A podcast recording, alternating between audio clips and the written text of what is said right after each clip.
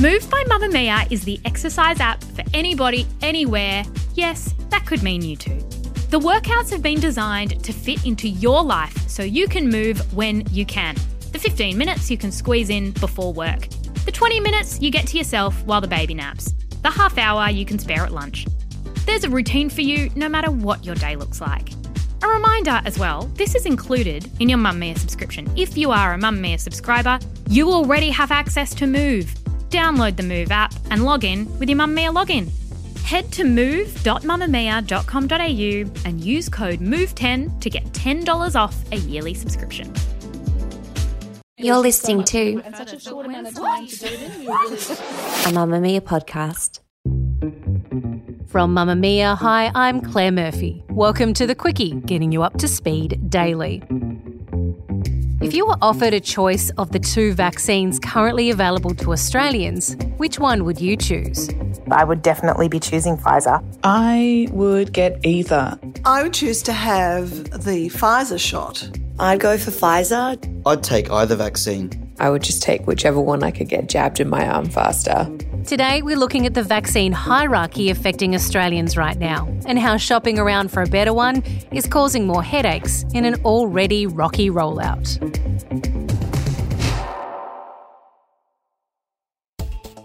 Australia's COVID 19 vaccine rollout has a new name Operation COVID Shield. While it has a semi superhero new title, the same old problems are persisting with the country's slow rollout compared to others, worsening with the advice last week that the AstraZeneca vaccine only now be given to those over the age of 60, not 50. According to current data, Australia has administered nearly 6.5 million doses of a COVID vaccine to the general public. That excludes doses given through federal government programs. Assuming some of those are second doses, that means we've vaccinated just over 3% of the entire population, a much slower pace than has been set by other countries so far in their vaccine rollout. At the current rate of just over 107,000 doses a day, it will take another 48 days to vaccinate just a further 10% of the population. Despite the very small numbers, Federal Health Minister Greg Hunt says the vaccine rollout is still on track for 2021. I do thank Australians for coming forward. We've had over 6.2 million vaccinations so far, and a quarter of the uh, adult population have been vaccinated. So that's important protection to date. We originally were all eligible for the AstraZeneca version of the vaccine, one that we would have ample access to as we were able to manufacture it right here at home. Until it started to emerge, there was a very rare but concerning side effect of the vaccine a blood clotting issue that has since seen the deaths of two Australians a 48 year old woman back in April and a 52 year old woman just recently. As of today, there have been 48 reports of TTS, or thrombosis with thrombocytopenia syndrome. 35 of those cases are confirmed, 13 are a probable link. 31 of those people have now left hospital needing some ongoing outpatient treatment, while 15 remain in hospital, including one who's critically ill and in intensive care. Despite doctors across the country being able to now more quickly identify the possible cases of the rare thrombosis and how to better treat it, it makes people feel very nervous. Nervous enough to question whether to get the AstraZeneca vaccine or not. I don't think the AstraZeneca has a track record of complete safety, and I don't think it's necessarily safer for older people either. I know the statistics suggest that the risks are still very, very low with AstraZeneca, but you kind of just don't want to be that person if you've got the choice to get the Pfizer and not be that one. The government, on advice from the Australian Technical Advisory Group on Immunisation, after our first death from the side effect, changed the age recommendation for the AstraZeneca vaccine to be given to only those over the age of 50. Aussies started to feel like there was an us and them approach to vaccine delivery, that those over 50 were still fine to get a vaccine that was causing a serious side effect, even if it was just in a very few cases. But still, no one knew if it would be them who copped it if they got the jab. Those who are vaccine hesitant decided to step back further. Those who were desperate to get the vaccine but didn't fit into the Pfizer national eligibility guidelines went down another path vaccine shopping. Staff at GPs across the country are reporting that people are contacting them wanting to be given the choice as to which vaccine they receive. When both deliver almost the same protection against the symptoms of COVID 19 after two doses, the assumption is that people are scared to get the AstraZeneca version because of the blood clotting side effect. Quite often, when you have conversations about getting your vaccine, the very first question people ask will be which one did you get? Dr. Brad McKay is a GP in Sydney and the author of Fake Medicine, exposing the wellness crazes, cons, and quacks costing us our health. Dr. Brad, are you having conversations with patients where they're wanting their choice of vaccine? Every day. I was working just recently on Saturday morning, and my receptionist was just under the pump with everyone calling up and asking whether they could get the Pfizer vaccine. And at the moment, our clinic doesn't have the Pfizer vaccine. So it just totally blocks up our telephone lines. Everyone's confused. And with the change in the age limit recently, that's put another spanner into the works where everyone really doesn't know what they're doing at this point in time. Are people actually getting upset that they can't get Pfizer?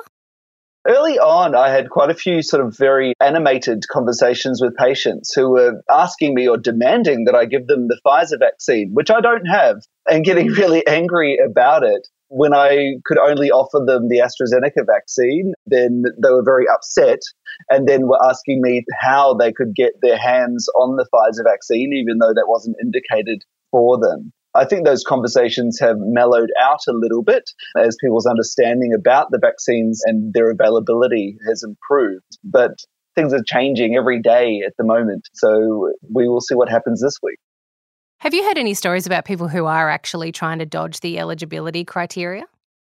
So I've heard of quite a few different stories in a variety of different ways. In some instances, I've had patients who have gone towards the vaccine hubs at the end of the day. They've heard they may not be eligible for the vaccine, particularly for the Pfizer vaccine at this point of time. And then they've just queued up and hope for the best. And then at the end of the day, if the vaccine hub does have some vaccines left over, then they're either going to go into the bin because they need to be used that day, or they need to be going into people's arms. And yep, we would all prefer for them to go into people's arms.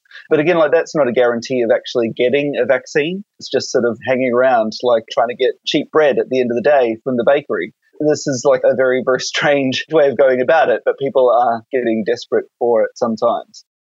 Of course, we've heard last week that the recommendation for the AstraZeneca vaccine has changed again now to be recommended for those over 60.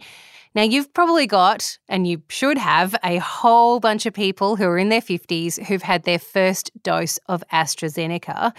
What are you finding from those people now? Are people cancelling their second AstraZeneca doses? Are they hoping now for a Pfizer vaccine instead?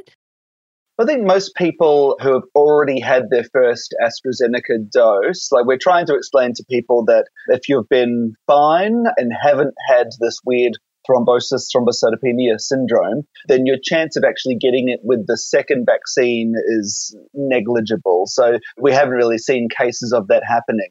So if the first one's been okay, you're going to be fine with the second one. Also, the side effects from AstraZeneca can be quite bad with the first dose, and then with the second dose, it's a lot easier. Some people don't get many side effects at all from the second one. So it, it is safe to do that. But there is a bit of um, hesitancy going on. There are a lot of people who are worried about getting the AstraZeneca and they're not sort of like understanding that concept that they've already had the first one, they're going to be fine with the second one. So some people are cancelling. I think that's sort of hoping for a Pfizer vaccine later on or a different vaccine to be approved in Australia. But there's just sort of like a lot of worry, and a lot of that is sort of unfounded worry as well.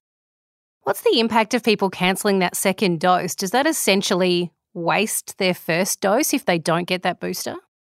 So with AstraZeneca, we will normally do the booster dose after 12 weeks. So people are still in the in between time, they've got time up their sleeve. So they may book later on and get the AstraZeneca vaccine at the 12 weeks, probably once everything's calmed down a little bit or else they may be hoping to get the Pfizer vaccine later on down the track. And the government certainly said that we should have more Pfizer vaccine as the, the year progresses. Some people are saying July, some people are saying September, some people are saying later, but certainly those stocks are meant to be on the way. At this point of time, it's not recommended to mix and match doses. In Australia, we're trying to stick to the same vaccines at this point. Again, that may change very quickly. In Canada last week, they were suggesting that it would be fine to change from an AstraZeneca to a Pfizer booster. And there's some uh, studies that are coming out from Spain and also from the UK that look very promising that even if you're having two different vaccines, that you may get a better overall rounded response from your immune system. So um, you could be getting the Pfizer vaccine at that 12 week mark and be okay and actually have better coverage. Now, look, you are on the front lines here of handing out this vaccine. You have to go with the ebb and flow of the information that's coming out from our government and health authorities. How do you feel the rollout is going as of right now? That's a very good question.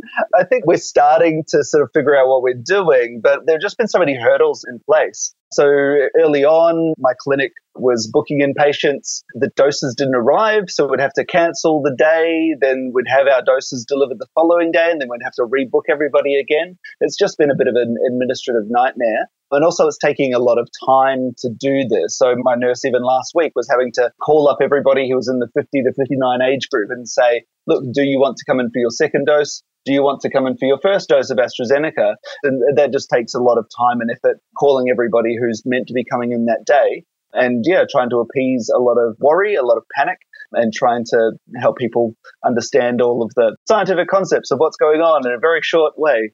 So it's been very haphazard I don't think the left hand has really known what the right hand's been doing for a long time. I think GPs, especially, we're sort of caught off guard sometimes because we have an announcement that happens in the media and we need to change what we're doing with our clinical practice accordingly straight away. So we are being kept on our toes and we're learning to roll with the punches. And I think everyone's sort of been learning to roll with the punches over this whole pandemic period. It has been reported that in the days following the announcement last week that the government had now changed the recommendation for the AstraZeneca vaccine from over 50 to over 60, the rate of those rolling up a sleeve has dropped. Not great news considering the COVID clusters in Victoria and New South Wales currently being managed by state health authorities.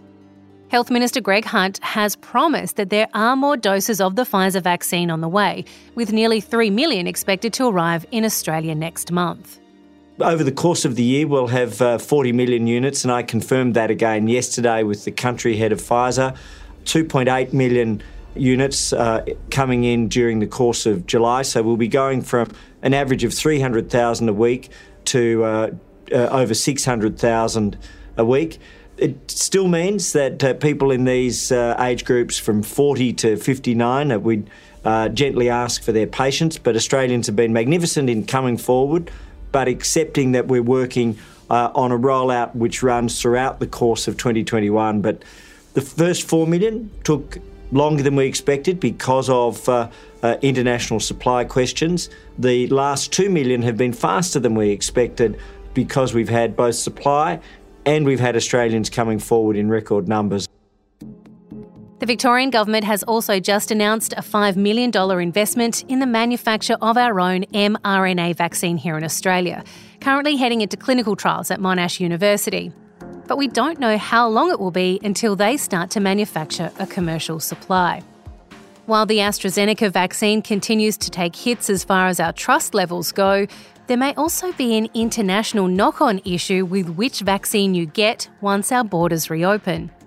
Currently, if you want to travel around Europe, for example, you need an EU COVID vaccine passport or certificate. Those holding the passport will be able to travel through Europe without the need for quarantine or testing for COVID unless it's a requirement of the member state they're entering. The four vaccines approved for access to those passports are Pfizer, Moderna, AstraZeneca, and the Johnson & Johnson one jab versions. But in the US, regulators haven't approved the AstraZeneca vaccine even though they've stockpiled it, the government accused of hoarding. So if they don't approve it, will it be recognised on a vaccine passport when the time comes and we can travel again? That also applies to those who've had the Russian Sputnik vaccine or the Chinese versions that use inactivated virus, a version generally considered to be less effective. So, with the fears, the confusion, and the perception that the Pfizer vaccine is the better choice, is it time to give up on AstraZeneca altogether? I think at this stage, AstraZeneca is still a good vaccine, but the reputation has been damaged considerably. So, with, with shifting goals, shifting age groups, still this very rare plot that occurs, and it takes a little bit longer to kick in compared to the Pfizer vaccine. It does have a bit of a damaged reputation at the moment, unfortunately. That's the Quicky for today. This episode was produced by myself, Claire Murphy, and Melanie Tait, audio production by Ian Camilleri. And if you're keen to shoot us some feedback on the show, we'd love to hear it. Just rate and review us in your favourite app today.